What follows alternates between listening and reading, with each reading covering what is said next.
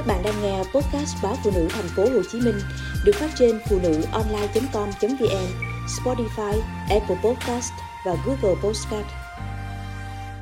Chăm con hiện đại lại thành hại con. Các chuyên gia khoa nhi và sơ sinh ghi nhận nhiều hậu quả từ việc cha mẹ chăm con quá kỹ tới mức cực đoan. Theo thạc sĩ bác sĩ Nguyễn Đỗ Thanh Thảo, khoa sơ sinh bệnh viện Từ Dũ, Nguyên nhân chính là do ngày nay có quá nhiều thông tin sai lệch trên mạng, từ các hội nhóm. Cha mẹ nào cũng thương con, nhưng không phải ai cũng biết cách chọn lọc thông tin chính thống, khoa học đã được xác thực để áp dụng nuôi dạy trẻ một cách đúng đắn.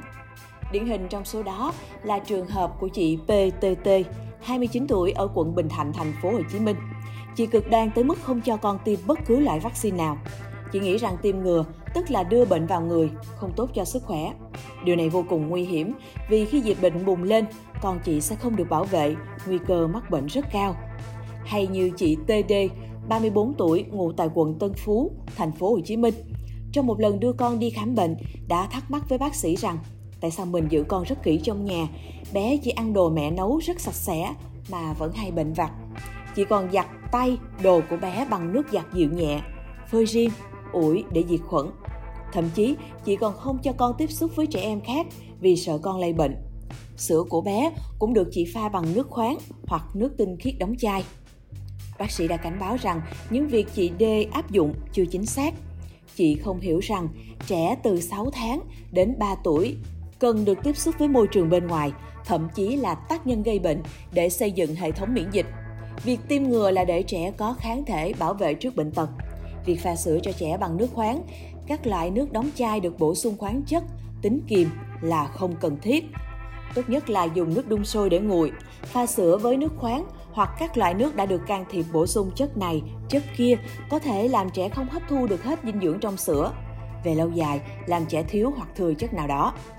Bác sĩ đoàn Trịnh Nhã Khanh, Hội Nhi khoa Việt Nam cũng thường xuyên ghi nhận trẻ bị bệnh xuất phát từ nguyên nhân cha mẹ chăm con theo lối hiện đại.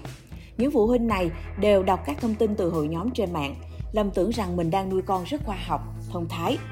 Mới đây, bác sĩ Nhã Khanh khám cho một bé 5 tháng tuổi, nặng 6,4 kg, bị trào ngược dạ dày nặng và biến ăn. Mẹ của bé kể mình luôn sợ bé nhẹ cân, ngày nào chị cũng cho con cân và bị căng thẳng với việc ăn và bú của bé. Ai tư vấn có gì bổ dưỡng là chị đều mua về cho bé dùng. Một em bé mới 5 tháng tuổi mà uống tới 9 loại thuốc bổ trong ngày Tính ra, cứ mỗi 2 tiếng, bé lại được mẹ cho dùng một loại thuốc bổ. Trẻ dưới 6 tháng tuổi, dạ dày nằm ngang và cao nên hay bị trào ngược sinh lý. Việc bổ sung tới tấp thuốc bổ khiến tình trạng trào ngược của bé càng thêm nặng. Bên cạnh đó, các loại thuốc bổ cho trẻ nhỏ thường là dạng siro, hàm lượng đường cao nên bé ăn không ngon miệng, chán ăn. Điều này như một vòng xoáy tuần hoàn, con lười ăn, cha mẹ cho uống nhiều thuốc bổ, từ đó bé bị trào ngược, chán ăn thấy con biết ăn, cha mẹ lại tích cực bổ sung thuốc bổ. Một ca khác là bé trai 3 tuổi, nặng 11 kg, nhưng mẹ nghĩ con gặp vấn đề về dinh dưỡng.